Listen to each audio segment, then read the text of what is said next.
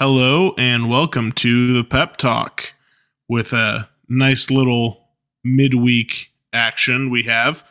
Going to talk all today about the Sheffield United FA Cup match. I'm just kidding.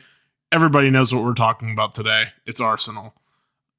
Jason, how you feeling? I am buzzing. What a win. What a performance. You know, woke up nice and early for the game and, oh, dude, This City team is something else this year, man. It is something else. Oh, what a game. How are you feeling? Oh, I feel great. So we're recording just about, 2 hours after the game ended? And yeah, it's a couple hours now after the game. You just got to keep soaking it in. Like, that was utter domination. And I would like to say that's one of the best City games I've seen, like, in the Pep era, but I feel like I've said that like 3 or 4 times in the last month or two. So it's up there. It's definitely up there, but it's just performance after performance after performance. It's so much fun. This team is just so much fun. Yeah, I don't think I've seen a City team so dominant on both sides of the ball since the 2018-19 season, where we won 14 in a row to hold off Liverpool by 1 point. That's the type of team we are right now, again, but I feel like we're even better. There is something about this team. It is, and I was talking to an Arsenal mate of mine about the game after the game finished. We have so many ways to hit teams now. We're not a one-dimensional team at all anymore. You know, before, like, we knew what we wanted to do. We wanted to hold possession, move it around, play with a false nine. Even when we had Aguero, it was we had a similar play style, how we wanted to work things. But we are too unpredictable now. We go vertical, we go possession, we go over the top. It's such a dynamic team, and I feel like Pep's got us clicking in that dynamism. And it's just a work of art at the moment, what we're seeing. Like, This City team is probably, for me, it's probably one of the best teams I've ever seen. Like, there's no other way to put it. We just bullied the title challenging team. I think we're entering a new era of how we play. So, kind of the first era was everybody knows the Sané, Sterling, blast down the wings, cut back inside. Everybody knows. The second iteration was more controlling. It was the false nine. It was the inverted wingers. The play was much slower. This kind of third iteration is, I think, going to be more dominant and more aesthetically pleasing than both. Because, like, the reason everybody talks about, like, oh, let's go back to the Sterling Sané era is because it was more fun to watch, obviously, than, like, playing slow build-up and choking the games off and winning 1 or 2-0 and just being happy with the false nine. It's more fun to watch, like, the Sterling and Sané just blasting down the wings, right? But we didn't have as much control in those games as previously. So now it's sort of a mix. And honestly, I'm going to, like, I really think that Pep is learning a lot from Roberto De Zerbi at Brighton. Because the more, like, this team, their style looks more and more like how Brighton play. As crazy as that sounds, like, so what I mean by that is, like, our buildup can be very slow. And we really now try to attract opponents out more than we used to. Like, it used to be just, like, play it in their half and that's it. Now we, like, how many times today did you just see, like, Ederson just stand with the ball for 30 seconds or Ruben Diaz just stand with the ball? They weren't going to move until an Arsenal player got near them. And then what do they do is you keep passing it around, and then there's almost like one incisive pass and you're off to the races. And that is what Brighton has been doing really well since De Zerbi's come in. And obviously we've seen it with City plenty, but like it's more pronounced this year. And like, I don't really know the word I've heard used to describe it is called artificial transitions, where essentially like it looks like a transition. It looks like a counterattack, but in reality, it's not. It's from buildup. And then once you make that one incisive pass and Haaland's running in behind and De Bruyne's got the ball and you got Grealish flying down the wing. Yeah, that's what it looked like. We ended up in so many 2v2s or 3v3s after one or two passes. And it's crazy to see. Like, you just... 1 minute, you're like you said, you have Edison or Diaz standing on the ball, and then the next second we're on a 2v2 or a 3v3. And, you know, we'll talk more about the goals in a bit and the chances. But this game could have been 6-0. Do you know what I mean? Like, it could have been 6-0. Oh, yeah. We basically shut up shop after 3-0. Yeah, we did. But, like, if Haaland was on it in the first half like he usually is and at the rate that he usually scores, that game is over at half-time. It's 4-0, 5-0 at half-time. It would have been similar to the game we played against United at the Etihad. And game over. 4-0, 3-0 at half-time. Easily. Oh, yeah, Ramsdale made some really good saves, too. Like, he made a couple pretty good saves. Yeah, 100%. Oh, the first goal, though, he should have saved that first one. His position was terrible on it, but his positioning sucked. He thought De Bruyne was going to go the other way, so he like shifted right at the end. But De Bruyne's, you can't. That's a brilliant finish by De Bruyne. He curled it around, and it looked like it was going out, but then it curled right into the far corner right at the end. Like, that's a fantastic finish by De Bruyne. So, although Ramsdale got caught a little bit,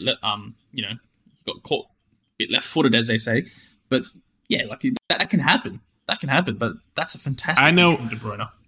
I know our fan base would be shitting on Ederson if he allowed a goal like that. Like, it was a great goal, but Ramsdale should have done better. Like, he could have saved that. It would have been a good save. Like, it wasn't an easy save. I'm not saying that, but he should have done better. Okay, let's start at the beginning. Let's start at the beginning. I know we're getting so excited. There's so many things to talk about this game. Let's look at the lineup first. I mean, really, the only real surprise is, not even real. Well, one of them was a surprise. Bernardo on the right wing over Mahrez. I think that we kind of would have predicted that. Like, that's not really much of a surprise. Only other thing was Akanji at left back and Kyle Walker. Where I was surprised. Yeah, I mean, sorry, you go. Are you surprised that Akanji played there, or are you surprised that Walker got in, or are you surprised that Laporte was on the bench? I mean, it's, I guess, kind of a three-part question. Yeah. So for me, the biggest surprise is Akanji playing left back. So I expected Laporte to be. So I expected Laporte, Diaz, Stones, back three. It seems like Pep's more confident with Walker, and then he moved Akanji to the left. I wasn't surprised with Bernardo playing right wing. I feel like Bernardo will always get the big games. He gives you so much more than Mahrez. So Mahrez gives you good attacking output, fair enough, and he'll play better against teams like Sheffield, or when we go to Fulham on the weekend, or against a team that we know is going to set up very, very defensively, but against teams that are going to be a little bit more open, you want a bit more control. Bernardo's always going to start because he gives you so much more than Mahrez will, besides attacking output. So you kind of get that stability in midfield when you do have Bernardo. So I wasn't surprised. I expected Bernardo to start because he did play those two big blind games as well. But yeah, that I did not expect Walker to start. I thought definitely Laporte was starting because I thought Laporte would just slot into the Ake role. But I guess, look, Akanji, man, he has been the staple of this season in defence. He's been the only player, knock on wood, hasn't had an injury and has almost played every game, right? He's always played, and he's played right back, he's played centre back, and he's played left back. So Pep definitely trusts him. And to me, he's been one of the signings of seasons. Like, I know it's hard to put it over Haaland when Haaland's scoring goals for fun and breaking records. More on him later. But yeah, look, to me, he's been. I can't fault him, and he's gotten better as the years gone on. You know what I mean? Like, I feel like he had a bit of issues with, passing the ball. He wasn't as progressive as what we used to, but he's gotten better as the years gone on, and he's built up confidence, and Pep trusts him the most. So that's the only surprise for me. Just Laporte over Walker. That's it. What about you? Yeah, I was pretty surprised with that too. And then once I saw the game start, I guess I shouldn't have been as surprised that Akanji played left back, because like Akanji hasn't played on the left side basically all season. Like not even as a left-sided center back. So I didn't think he would play there, but he is probably the most two-footed of the center backs. Like he's very good with his left foot. He can pass out, and I think Pep said it earlier in the year, like Akanji is really good at playing out, and he's really good with the ball. He I think Pep like compared him to Stones and Laporte in terms of passing out. I think he was more cautious, and he's kind of growing into himself. Like sort of like how Grealish was. Like Grealish was much more cautious, and now he's starting to learn how to play within the team, and I think that's what we're seeing from Akanji now. Because we can see like he made so many good line-breaking passes today, and he's so good on the ball. And I think it was just more of Pep needed to bring that out of him. But like in defensively, I mean, he didn't put a foot wrong. Did you even like hear Saka's name all day?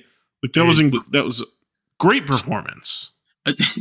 To be honest, going into the game, I'm scared of Martinelli and Saka because, you know, fast-paced winners, you know, very good in the box. They were fucking quiet the entire game. Martinelli touched the ball 8 times. Yeah, he passed them. I think it was passing the ball 8 times, or did he touch the ball 8 times? Something like that. I don't know. I think he had 8 passes all game. So, like, it's just ridiculous.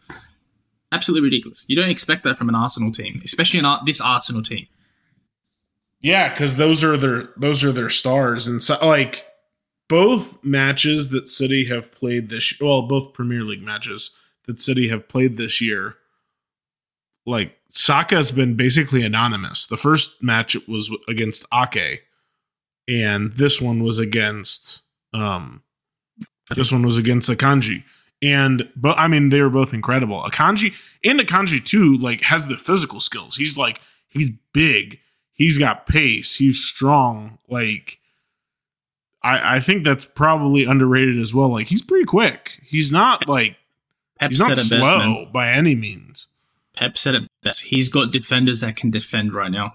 And you tweeted about this, about fullbacks, and I said, I'm kind of happy we don't have fullbacks because we don't need attacking fullbacks. I'm happy to have these absolute defensive monsters in 3 to 4 centre-backs playing in one game.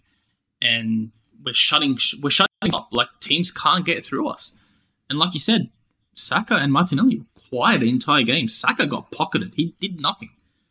Yeah, and I also think it's also due like a big testament to Grealish and Bernardo, because anytime Saka or Martinelli got the ball, Grealish and Bernardo were back there doubling right in their face. Like 100%. Grealish's work rate is so good, and Bernardo on the other side, we already know him, and like. It was absolutely incredible. Incredible defensive performance. I love it. Love it. Okay, so let's start with the first half. And we're going to start first. Was that a penalty? Like the first, 2 minutes of the game? That was a penalty. Like how did they not give that penalty? Am I crazy, or did you see something I didn't see? So I thought it was a stonewall penalty. Like, so, but then again, I spoke to an Arsenal friend. He said, "Look, I'll call a spade as a spade." And he goes, "I didn't think it was, because," he goes, "it's like when you put a foot in front of another defender and you get there first. You're in front, so it's not really a foul." And I'm like, "Maybe, okay, I can see that point of view if I'm being fair." But to me, it's like Kevin De Bruyne was in for a shot, so you're going for a tackle.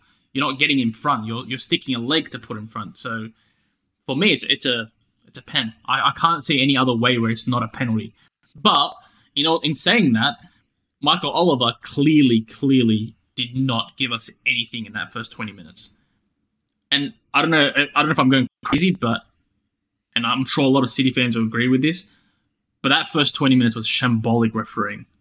Absolutely shambolic. Like, I was tweeting at the same time as the games. I'm like, are we going to get a single call? Even my Arsenal friend, he goes to me, yeah, we got every single 50-50 call in that first 20 minutes of the game. They were giving us nothing. So that wasn't even a 50-50 call, though. Like, no, the penalty was a penalty. I'm talking about everything else that happened. Like, the yellow card. Like, Partey should have been on a yellow card. They were grabbing us and holding. Like, Rob Holding, fitting for his name, was holding Haaland every single time the ball went up there.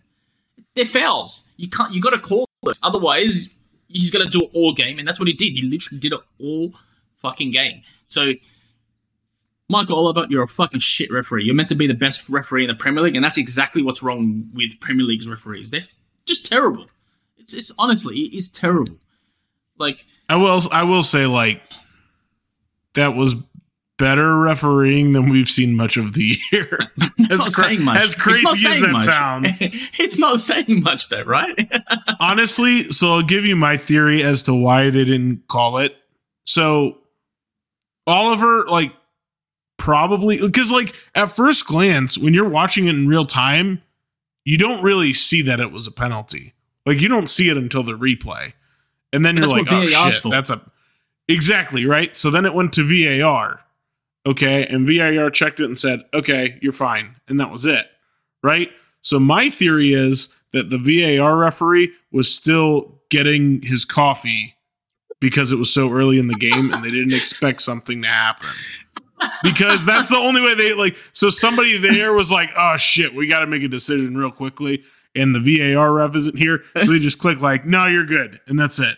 Because that's the only way you arrive at. There's no way that you look at that replay and say, yeah, that was the right decision. Like, come on. So that's my theory, is like, they were let's like, oh shit, he's not here. I like that theory. Let's give him the benefit of the doubt. Yeah, he was like out getting coffee or getting a hot dog or something before the game, and he just didn't get back in time. The line was a little too long. So, and they were like, oh, well, we got to make a decision. Okay, that's fine. And that was it. Yeah, but being serious, that's the reason we have VAR, right? It's to correct these decisions. And the problem what VAR does, like, if there was no VAR and that got missed in real time, you say, fair enough. It got missed by the ref. Like, that can happen. You know, refs are not robots, right? They can miss things. And, you know, it happens. But for it to have VAR and not get a penalty from VAR, you say, okay, it becomes more scrutinized, you know what I mean? So you just look at it and go, well, if that's not going to be a penalty, then what is? To me, it was clear as day. Like, you're taking... He basically, Partey got none of the ball, only got Kevin De Bruyne's legs, stopped the shot by getting Kevin De Bruyne's legs. It's a penalty. Yeah, I agree. Okay, well, not only a couple minutes later, we get De Bruyne's goal. And what did you think of De Bruyne's? Like, to me, it kind of looked like they were sort of scared of Haaland again. Like, it was similar to the Mahrez goal, where kind of like the Red Sea opened up because they were tracking Haaland. It starts with Haaland's holder play, right? So, and we've talked about this before on the pod, right? About Haaland improving with his holder play as the season's gone on. And we've said by next season, he's going to be an absolute monster because he's going to become a Pep striker, plus all the additional strengths that he has in front of goal. And we're already seeing it. You know, his holder play today was fantastic, right? He got the assist for both goals to Kevin De Bruyne. Right, and his passing was perfectly weighted, perfectly timed. His holder play was fantastic. Held it up at the perfect time. Through ball to Haaland. Done a reverse Uno in terms of, like, you know, it's meant to be De Bruyne assisting Haaland, but we went the other way around. And then Kevin De Bruyne is angry because he didn't get the penalty, so you get that type of goal from him where he just, you know, curls it around and straight into the back net, into the corner. Okay, so I messed up. It was actually Grealish. So when you're watching that, like, correct. Haaland's hold-up play, like, that was his first touch, honestly. Like, I felt like much of the season, his first touch was kind of getting away from him on those long balls. Yeah, I agree. His first touch was perfect. And then he got to De Bruyne. De Bruyne streaking. And honestly, I thought De Bruyne was going to kind of get it out wide to Grealish, because normally that's kind of what he does in those scenarios. And it's like De Bruyne going through the middle and then Grealish out left, and Haaland's like sort of trailing, but Haaland's pretty far behind. And there's like four Arsenal defenders, and De Bruyne just blows past all of them. That was, first off, shocking defending by Arsenal. Like, shocking. There's just no excuse for that. And then De Bruyne like goes around their defenders, curls it around their keeper into the goal. Like, obviously Haaland started that because it came from a long ball. And like you said, it was absolutely perfect. But like, I honestly think that this match was more about Arsenal playing terrible than it was about City playing well. And I know like both have to happen when something like this happens, but I think it was even more weighted to like Arsenal were shocking today. And I didn't turn up. This one was a perfect example, because you have Rob Holding, who objectively stinks. Like, he should probably be in the Championship. Let's be honest. He's not a good player. And I get it. Like, Saliba's injured. It's fine. But like, so you start with that. Like, Holding does a terrible job even contesting Haaland for the hold-up play. Then there's De Bruyne running through, and there's De Bruyne has got three people in between him and the keeper, and he just runs right around them. It's like if you're playing FIFA. Like, that's what that looked like. And that's just inexcusable. Yeah, it's the confidence. So, and in my opinion, the reason why Arsenal are playing like this is they have no confidence in the back. It reminds me of our 2020 season, where we were playing Fernandinho and Otamendi for most of the season at the back, and a bit of Eric Garcia. We had no confidence, right? So, and that has a cascading effect on the entire team. It's the same thing with Liverpool without Van Dijk in that 2021 season, where, you know, they have one major injury, but it affects the entire team. Same thing this season for us. Diaz was out for 6 to 8 weeks. We suffered during those times. The confidence goes down. So it has a cascading effect on the entire team. Saliba is that linchpin for them in that backline. He is the general, or it's probably their best backline player. You know, out of Gabriel, White, and Tomiyasu, and Zinchenko, whoever's playing in that backline, he's definitely their best. He is definitely their best player, and he's only 21. He's a fantastic player. And what he does really, really well is not only is he strong defensively, he's very, very strong with progressing the ball forward. He makes very, very, very good decisions. I think his pass rate is something insane. So like, he's incredible. Like, he's a very good player. Very good. So when he's out of the team, everyone around him suffers. So Partey is playing differently to how he normally plays when Saliba is in, because he's trying to cover different areas of the pitch, and he pulls them in different directions. And this is why they've been suffering for the last 4 games. So, but these things can happen, and you need to be able to deal with injuries. You know, Arsenal, I think, have been very fortunate this year. I've tweeted many times about it. They've had 91% of their starting 11 played all minutes. So that you're not going to get a season like that. It's never going to happen. You're going to have injuries, and you're going to have to deal with them. And this is why we'll talk a little bit about more on the title race and about Arsenal, but maybe it looks like they're not ready to win the title this year, for many reasons, but they probably need a few more pieces, a bit more age on their young players, and then they'll get there. So, you know, the rest of the first half was basically City battering them, but not getting through until the 45th minute. What did you think? I mean, like, it was a lot of Haaland almost scoring. His dropping was just killing them. Like, Haaland was really good on the ball, like you said, making good passes, but also running with the ball. I feel like, especially because Haaland and De Bruyne are right there in the middle, and they're both like, you know, blonde, and like, when you watch them run, I sometimes would have trouble. And I'm watching it on my phone, so it's a really small screen. Sometimes I did not know who had the ball, because they'd be like running full speed, and I'm like, who is that? And if it looked like they kind of favored their left foot, then I figured it was Haaland. But it was like Holland was really good dropping, like turning with the ball, running. Like he's always kind of had that skill. It's getting better, but like Holland wasn't just a banging goals and nothing else guy at Dortmund. Like he's always been very good technically as well, or else City wouldn't have signed him. So yeah.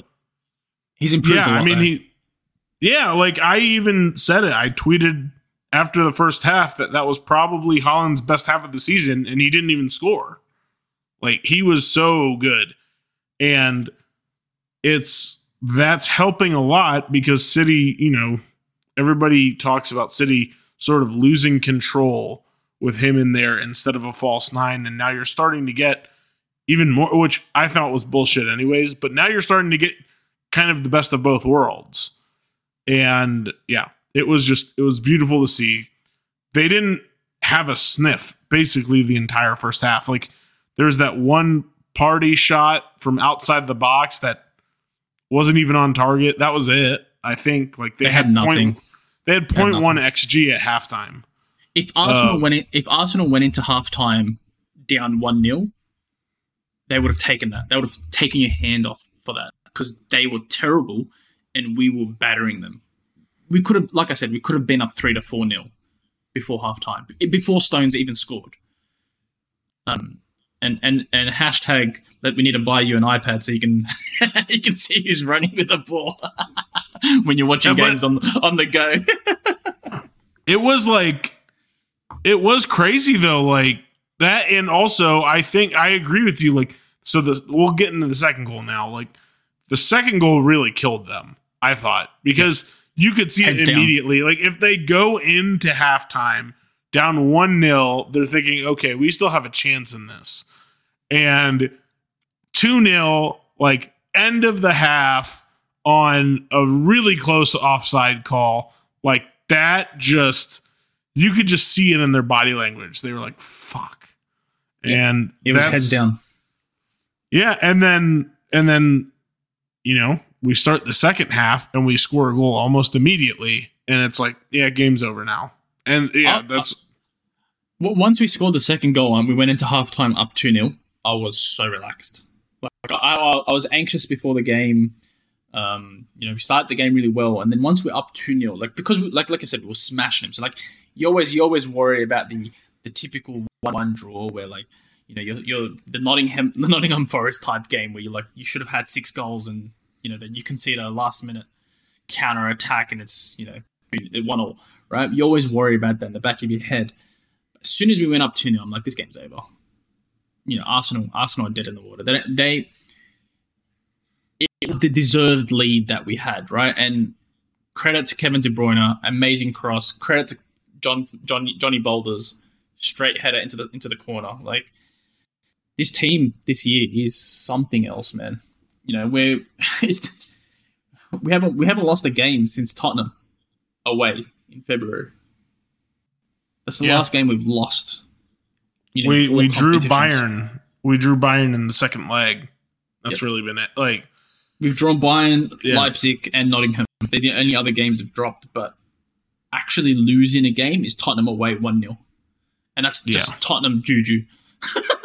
Like the team at the moment is hitting the form. Like we've won. I think this is the 7th win in a row in the Premier League now. So, I would have loved to play Tottenham this week. Honestly, I wouldn't because we always just struggle against them. So I don't know what it is, but yeah. Every single season I say, this is the year we're going to batter Tottenham and we go away and we don't score a goal. It's the same shit every year. I'm tired of it. So, yeah, I mean, once we get into the second half and we score the third goal in the beginning of the second half, like, Essentially, we're on cruise control at that point. Yeah, like we really don't even try to get another goal after that. It looks like we went into game management City. That's the ultimate disrespect to Arsenal as a title contending team. City to be up 3-0 with 35 minutes to go, and City going to control mode. Where we're going to conserve our energy. We're going to conserve our energy for full on the weekend. That's what they did. That is crazy, and that's not that. And I compare this to, you know, Liverpool's games against us in the title races. This was not like this at all. You know, sorry to say it at Arsenal, but they don't hold a candle to these Liverpool teams. If you watch, go back and watch the Liverpool games that we played in the title races. It was gung-ho every single minute of those games. There was no time for control. There was no time to diddy about. It was intense pressure from minute 1 to minute 90. And that was a difference in performance. And that's why they pushed us all the way almost 100 points for 3 straight seasons. That's the type of title contending team we were up against. Arsenal are not that yet. They're not there yet. They still need a bit more quality, a bit more age to get there. Yeah. So, you know, just looking at this, like you said, scored in the 55th minute, and then it's just 35 minutes of fucking around, really. Like, literally, they scored that consolation. They scored that consolation at the end, and then Haaland gets his consolation at the end, which I'm very happy about because I had a bet on Haaland scoring. So kudos to you, Erling. And he broke the Premier League record. So he's got 33 goals with 7 games to go. Yeah, for a 38-game season. Yeah.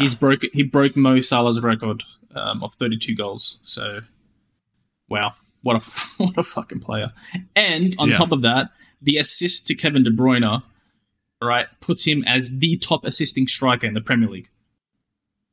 That's incredible. He's got 7 assists. He had 2 assists to De Bruyne today. Yeah. Yeah, he had 7 assists. And that puts who would have ever drawn that up? Like, perfectly drawn up. Our top scoring striker in Erling Haaland gets 2 assists to Kevin De Bruyne. Like, it's Kevin incredible. De Bruyne fucking hates Arsenal, doesn't he? I swear to God, he hates them. He literally puts in a 10 out of 10 performance every single time we play Arsenal. Yeah, and De Bruyne could have had a hat trick if it wasn't. There was that one where Haaland was through on goal, and if he just squared it to De Bruyne, it's a tap in. And Ramsdale made a really good save, but he could have just squared that to De Bruyne, and it's a tap in. So just a little bit more stats for you. So Haaland with 7 assists has as many assists as Mo Salah, has as many assists as Trent Alexander-Arnold, has as most assists as James Maddison. You want me to keep going? That's incredible. Right. He's got more assists than Bruno Fernandes. Like, and this guy's scoring goals for fun, and he's the type of player that does not link up and does not assist and does not pass well. So go figure. So let's talk about Arsenal real quick. I know we kind of touched on it, but let's go a little deeper on Arsenal. So when Arsenal were having this crazy run in the beginning of the year, and it looked like they were really sort of running away with the title at one point, or the title was theirs to lose. I'll put it that way. My 2 biggest questions were, 1, can they, like, is this a run of good form, or is this what this team is going to be? So that was my first question. My second question was, are they going to be able to hold up physically? Because they're playing the same 11 basically every week. Like, they're not really rotating.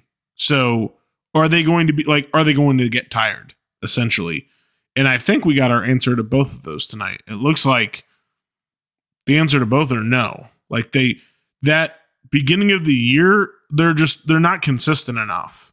And whether, like, that can be due to a million different things, but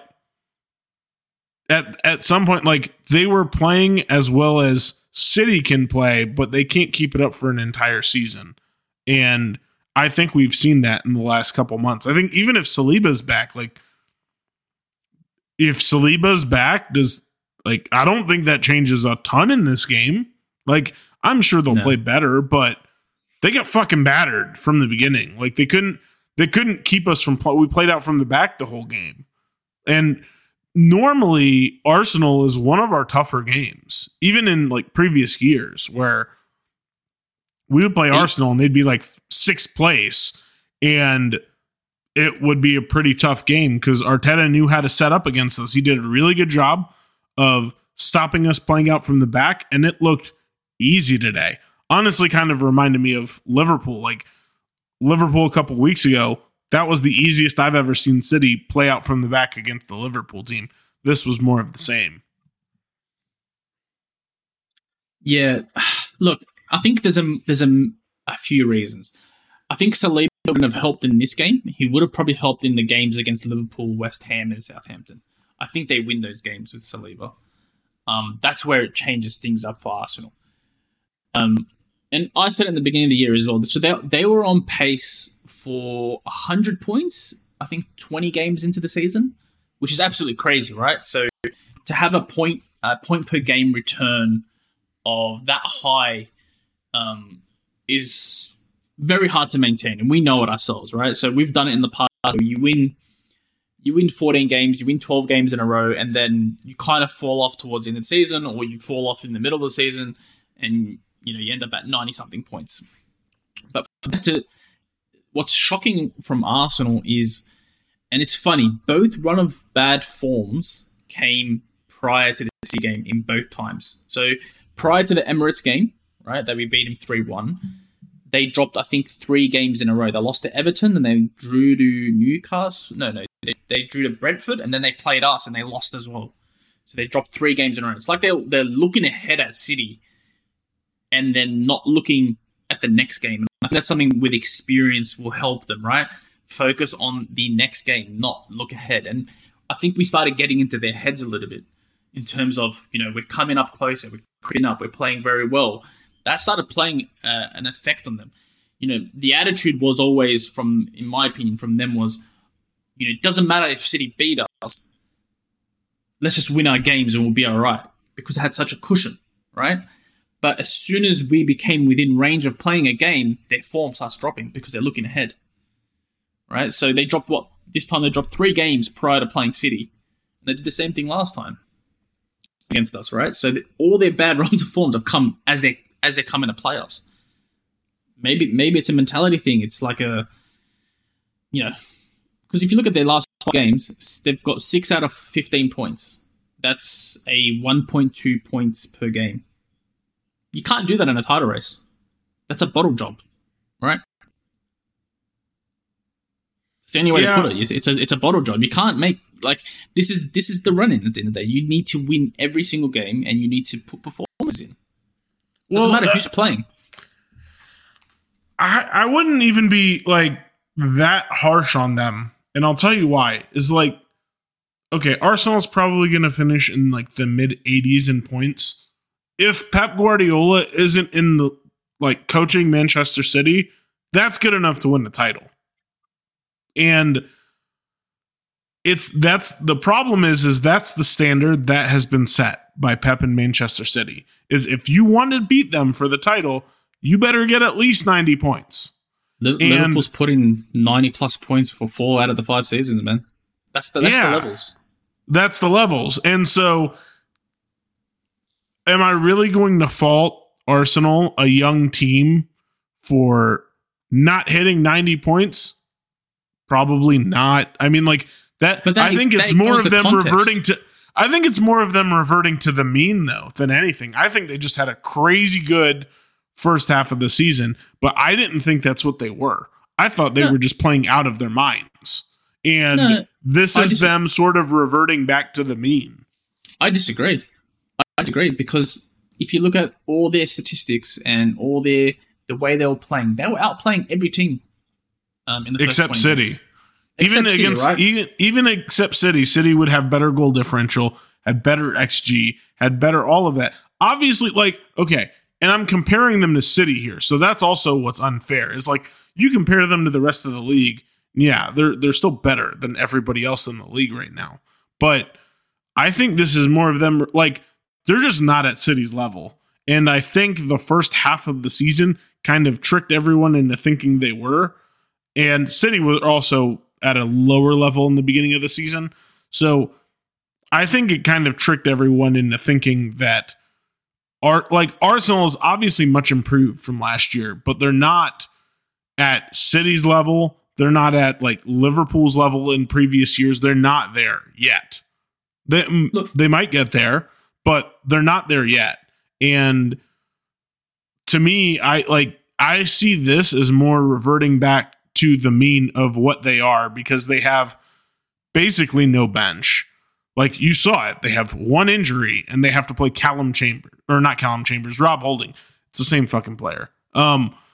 Anyways, they have to play Rob Holding. Like, in same with like Thomas Partey was terrible today, and he was one of their best players all season. So like the margins are really thin for them because they have such a thin squad. And yes, they're obviously much improved, but this is just what they're going to be. And it's going to be on them to improve their squad and squad depth this summer. So I think that's going to be the big thing for them going into next summer. But for this iteration, I think A, they're too thin and they got tired. And B, I think they're just reverting back to what their level was going to be. I disagree. And the reason why is, so for me, like at the end of the day, they went up until game week 25. They were probably still on pace for about 98 points, I'd say. Right. So that means you've got 13 games left. You've shown for more than 60% of the season, you are playing at an extremely high level. Right. They don't need to hit 95 points. I get what you're saying about, like, you know, prior to the season starting, is 85 points enough for Arsenal? That's a great season for Arsenal. But in the context of the season and what they did prior to where they are right now, to me, it is a bottle job, because their levels were so. Look, I agree with you in terms of they're not at City or Liverpool's levels, but you don't need to be at City or Liverpool's levels to win the league, right? If they just did their job against all the other teams, then they'll still win the league, right? Because we suffered early on in the season. We dropped a lot of points. We shouldn't have dropped points. So they still had the advantage. City, yeah, but everybody's going to do that. Like, every team drops points that they shouldn't drop. Like, no, if City didn't drop points that they shouldn't drop, we would get, what, 115 points every season. Like, that's just going to happen. Like, you're going to drop some points. Which is fine. But what I'm saying is they dropped 4 games in a row right now. And they dropped two of those 4 games were games they had a 2-0 lead in. And sorry, to go down 3-1 against Southampton. 3-1 against Southampton, who have 25 points on the season at that point, right? And are literally dead last. To go 3-1 down with 20 minutes to go. No, they are. The moment has got to them. They felt the pressure, and that's where they're failing. That's where I'm saying they're bottling it, right? So forget all the performance and everything. You need to show up for those games. Liverpool did. City did. When Chelsea were winning the league, they used to show up in those games, no matter how tired they were, right? And that's where Arsenal are failing, right? That's where they're. The intensity has got to them, and they started looking at us when they shouldn't even be thinking about us. They had an 8-point cushion on us, right? Don't worry about City. Focus on yourselves. Go one game at a time, and they'd be ahead right now. But instead, they focused on us, what we were doing, even though they only had 7 games to play. So I get what you're saying. They're going to drop points. I get it, but they shouldn't be dropping. They shouldn't be dropping 9 points in a 5-game stretch. That is too much. So here's the other thing, and I think this is where City factors in. Do you remember, it was probably in maybe Pep's first or second season, where he said something like, we need to develop the mentality and like the arrogance of winning at City, and we don't have that. He said like Bayern Munich and Real Madrid and Barcelona and teams like that have it, but City doesn't have it yet, and that's what we need to instill. City have that now.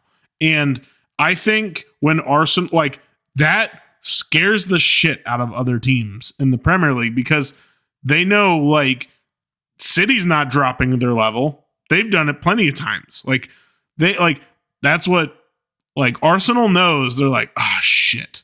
Like, we have to be perfect, because City is going to be there every time. Mm-hmm. Honestly, kind of reminds me of, like, how people view Real Madrid in the Champions League. It's like they're inevitable.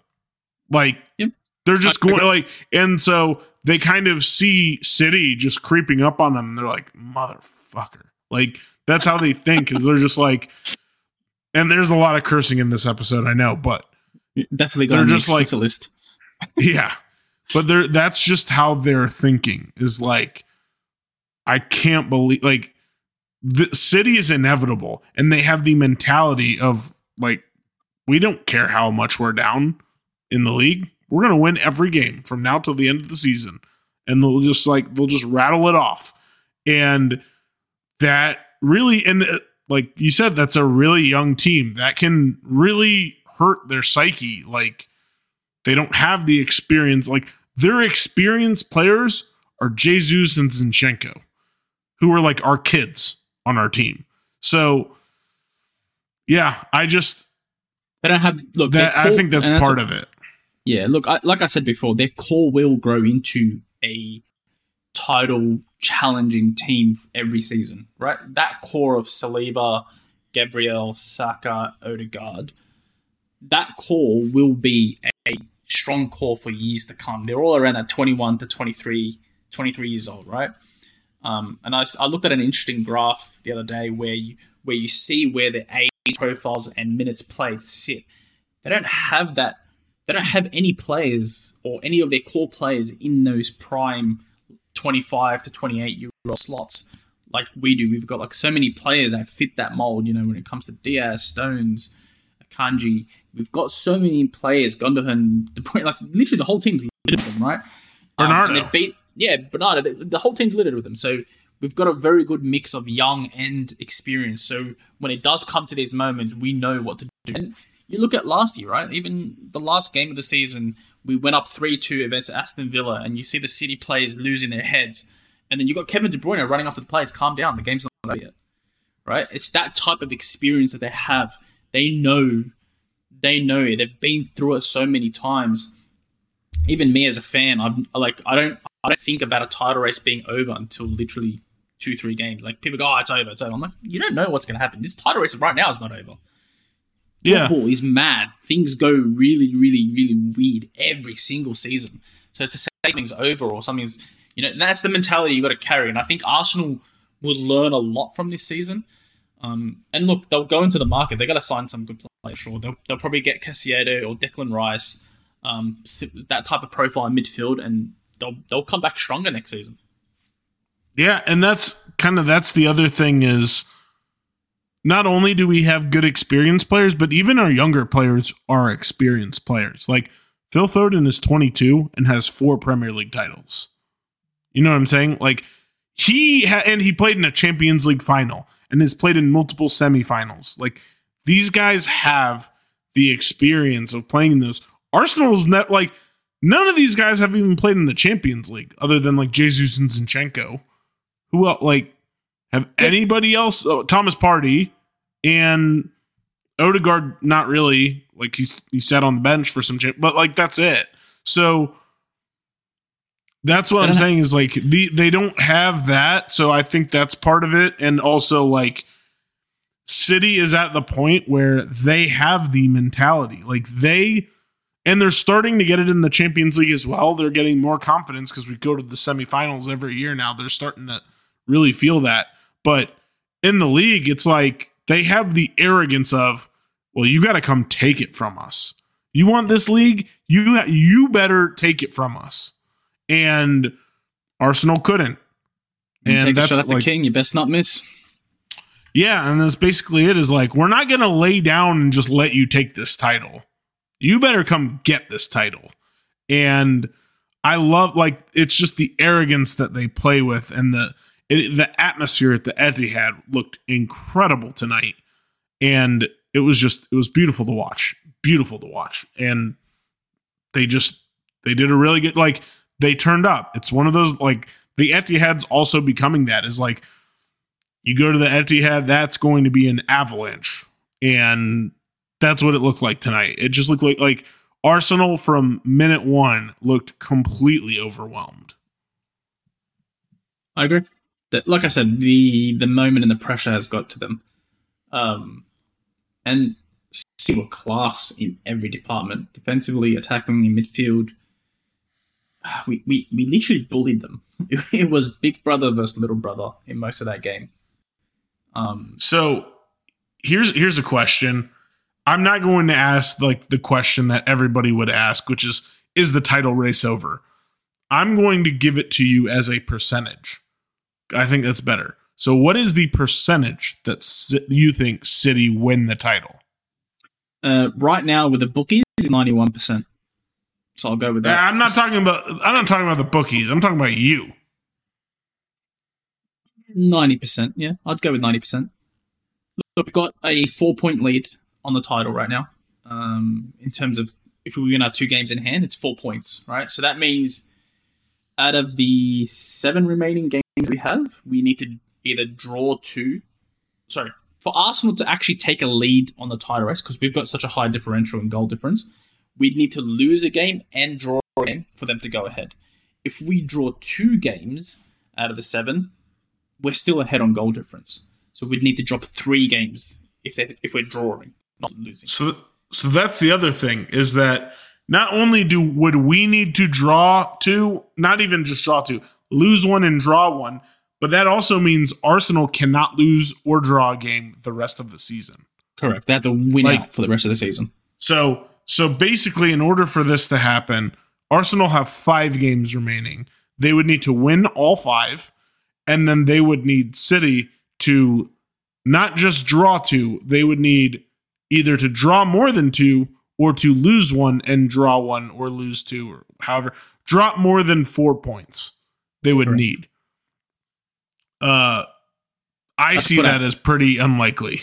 And that's why on top of that, like, Arsenal don't have an easy schedule. Like, they still have to play Chelsea, and I know Chelsea stink, but they're still a rival.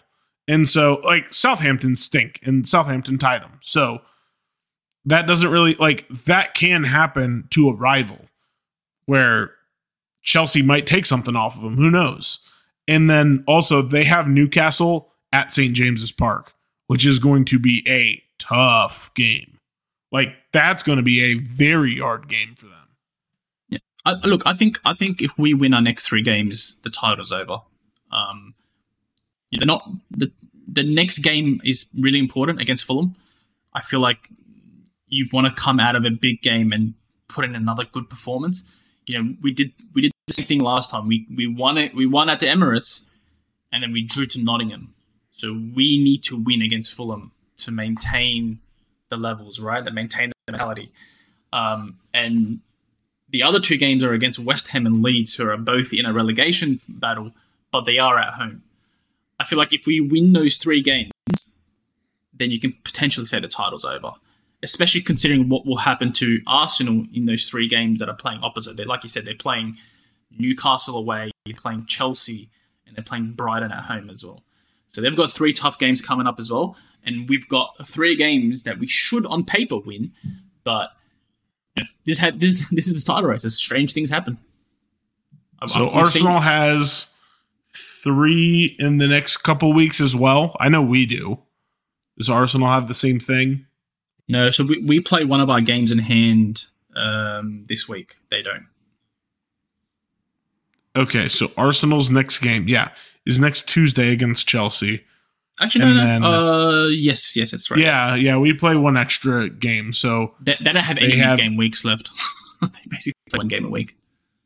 So they have Tuesday, and then they have Sunday. Tuesday, technically, next game is their only midweek, even though they have a week off. It's a Tuesday. It's not really a midweek game. They just moved the game around just because of how the other games have fallen. Like Arsenal, we play them, and so they've just shifted back the Chelsea game. They gave him extra rest. Yeah, so they got Chelsea next Tuesday, and then Newcastle next Sunday. Honestly, it would not surprise me at all if after Newcastle, like, the title might be statistically wrapped up. If not Brighton the week after. Like, it wouldn't surprise me. Like, mathematically, I don't think it'll be over till we play Chelsea. Mathematically. Because we're always going to have a game in hand until the last game week, right? So no matter what we do, we're always going to have in hand literally until the last week of the season. So from a mathematical point of view, we can't wrap up the title in the next couple of weeks, which is annoying. But look, like I said, these three games coming up, once they've played Brighton on the 14th of May, I think it is, we will kind of know how the picture stands, because we would have played Everton away at the same time.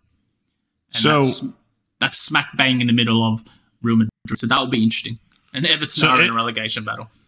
If Arsenal theoretically were to drop points at their next two games, which probably not going to happen, they'll probably win at least one of them, but they have Newcastle at Newcastle. They could very well lose that. And then they have Chelsea at home. So say Arsenal get 2 points from those games. Okay, they're sitting at 77 points with 3 games left. Okay, and say City win the next 3. City is sitting at 82, so it's almost wrapped up at that point. Look, City's sitting at 82 and Arsenal sitting at 77, and Arsenal only have 2 games left. So then Arsenal would need City to basically lose every game, and Arsenal would have to win out their last 3. So yeah. City, like, in 2 weeks, the title could be wrapped up. Yeah, it wouldn't surprise me if Arsenal win out their 5 games. And the reason why is they won't have pressure. The pressure is going to... Nah.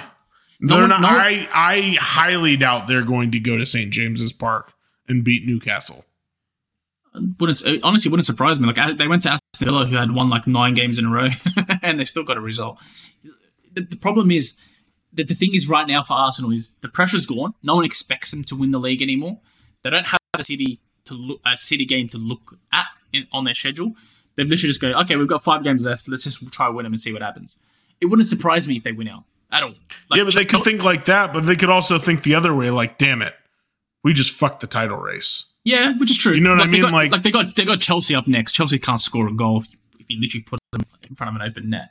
So I don't expect Chelsea to get a result against them at all. No, me neither. But also, and here's the other thing too, is like City just killed their confidence. Like, what, they didn't have much confidence going into this game after the last couple matches. Like, they didn't win a game for the 3 matches before City. And City, it looked like City just killed them off. Like, and if that confidence goes, they can spiral, and it wouldn't surprise me if they do. Like, their confidence is at an all-time low right now. It wasn't very good coming into this game, and City just like kicked a dead horse. Yeah. Look, their total points right now can be 90, and where our total points can be 94. That's how you got to look at it. But like I said, we have 9 points to play for in the last week. So I'm hoping that we can wrap the title up at Chelsea. Chelsea at home. That'll be 2 games left after we play Chelsea. It'll be good to wrap it up then, but I don't think it'll be wrapped up by then. I literally think we'll wrap it up in the last week. In those last 2 games. I think it'll be wrapped up much sooner than you think, or at least it'll be very, very close. Like something where City have 5 games left and they need 2 points from the last 5 games. Something crazy like that. Like, that's what it's going to be, I think. I think Arsenal's going to drop more points and City's going to keep winning. And they're going to be determined to wrap this up as early as they can, because if we advance against Real Madrid, then we have the 2 finals to look at, and that's it. So, like, rotation and rest, this could not be more ideal for City in terms of rotation and rest. I think if we can get the title wrapped up as early as possible. I think City will drop points before that last week. They'll drop points somewhere. Maybe. And the reason why they'll drop points is because of the games against Madrid. So we've got Chelsea and Everton on each side of those Madrid games. That's then. But we're gonna have to rotate, right? Look at Rodri. Rodri at the end of this game was exhausted. He is on his last legs already, right? So we need to start rotating him or give him. That's fine. We rested him, okay. And Gundogan played there a couple of days ago. Looks like Calvin Phillips is not getting a game in. Laporte, it looks like the same thing. Yeah, they're both. I think Laporte's finished too. If Laporte can't get in this game, then he's finished. So yeah. I think personally, like, okay, even if we drop a point, I think Arsenal's going to drop a lot more points. Like, I think that's going to hand the title to City more than it will be our, like, City winning. And that's why I think they'll have it wrapped up much quicker. We can focus on the Madrid games. And I honestly think, like, a couple of these games, too, will sort of be rests in themselves, because I think City is going to be, like we've been doing, just go up 3-0 in the first half and try to cruise in the rest of the game. Because at that point, it's a training exercise. Like, if you're just moving the ball around, you're not really exerting much energy. And I don't see Leeds as a very good team. I'm not going to call it until as they say, the fat lady sings, because I've seen stranger things happen in title races. I've seen obviously. I've seen so many madnesses happen in title races. So we'll wait. I'll wait to call it. But I am pretty confident now. This was a game for me, for my confidence. So I always said we need to beat Arsenal no matter what. Like, even I wouldn't have been happy with a draw. Like, we had to win this game, in my opinion, just so we do have that cushion. You know, with all the fixture congestion that we do have. If we had no Champions League games left, I'd say a draw would have been fine, because you know, we're going to play our best 11 no matter what, every game. But now with the Champions League, with the FA Cup final, we're going to have to rotate, and that could cost us points. I hope it doesn't, but you know, it most likely will. That's fine. I think we have the quality and we have the squad where I feel very good. I feel pretty good about a treble, which is shocking to me. But like, that's essentially like we have a final against United. The league looks, like you said, 91%. That's about right. Like, that's about where it is. And not even looking at that, but when you look at the two teams' forms, I mean, like, Arsenal is in shambles. I'm looking forward to flying. I'm looking forward to the Miguel Delaney article when City do the treble. Yeah. and then the Champions League, like, we need to get back, you know, past this golden goose of Real Madrid. But I think Real Madrid's would be a tougher test than the final. Like, I honestly don't think either of those Italian teams are very good. Personally, one-off games always. You just don't know. Yeah, I agree, but also like a lot of people say the same thing as Chelsea. You know what I mean? It's the same thing. No, that Chelsea team I thought was still better than these teams. Like, both of these teams are fighting for top four in Italy right now. Like, they're at least Chelsea was like in a solid third place here. Like, we played them, they had good players, all of that. I honestly don't think either of these, like, these two Italian teams have massive holes in them. And yeah, they have some like really good players, but they have like one of AC Milan's biggest stars is Brahim Diaz. Could not get near our team. Olivier Giroud is starting for them. You know what I mean? Like, and Lukaku was on the other end. Like, these are guys who were like they wouldn't get near a Premier League top four side. Let's get past Madrid first, yeah. Yeah, I know, but I'm just saying, like, jump the gun, Sam. Don't jump the gun. I'm just saying, if we like, my point of all of that was, I think Madrid is the team we really have to get past. I don't think the final will be incredibly difficult against either of those if we get past Madrid. And if Madrid do beat us, I expect Madrid to win the final. Oh, yeah. But look, if Madrid get past it, they definitely win the final. It's their competition, let's be honest. All right. I think that's all we got to say for today. That, man, what a game. What a game. Well, how about last thing? We're buzzing. That's all I can say. Last thing. Instead of asking you a man of the match, I'm going to ask for a man of the match from defense, a man of the match from midfield, and a man of the match from attack, because I feel like it's just too hard to choose one. Akanji Kevin De Bruyne, and Haaland.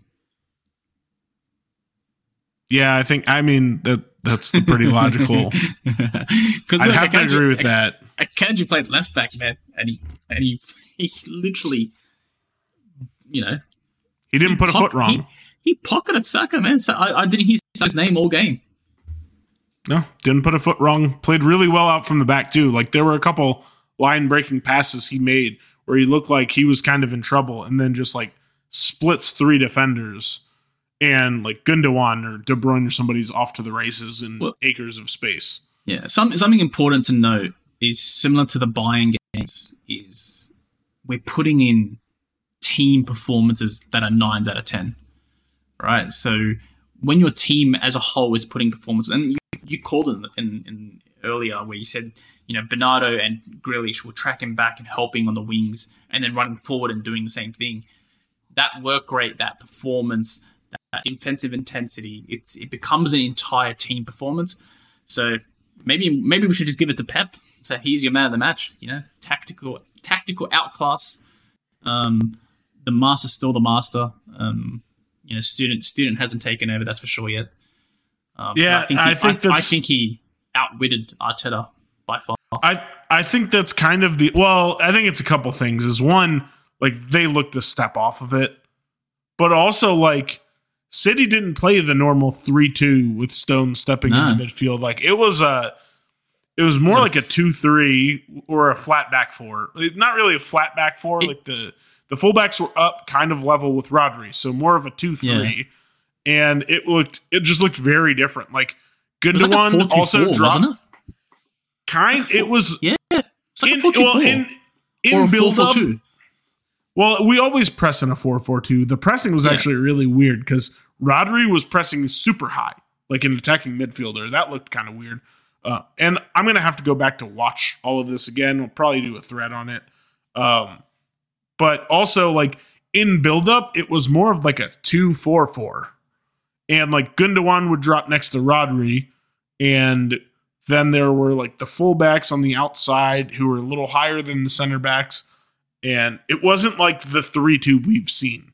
So that's also credit to Pep. Like, I would have expected the 3-2 Stones stepping into midfield, kind of the same thing. And it was something completely different. And it worked, clearly. Yeah, man. What a performance. That's all I can say. Let's end it on that, man. That's like, I'm still buzzing. It's going to be a, you know, interesting last month of the season, I'd say. Put it that way. Bring it on. Bring it on. All right, guys. We'll see you next time. Thanks for listening, guys.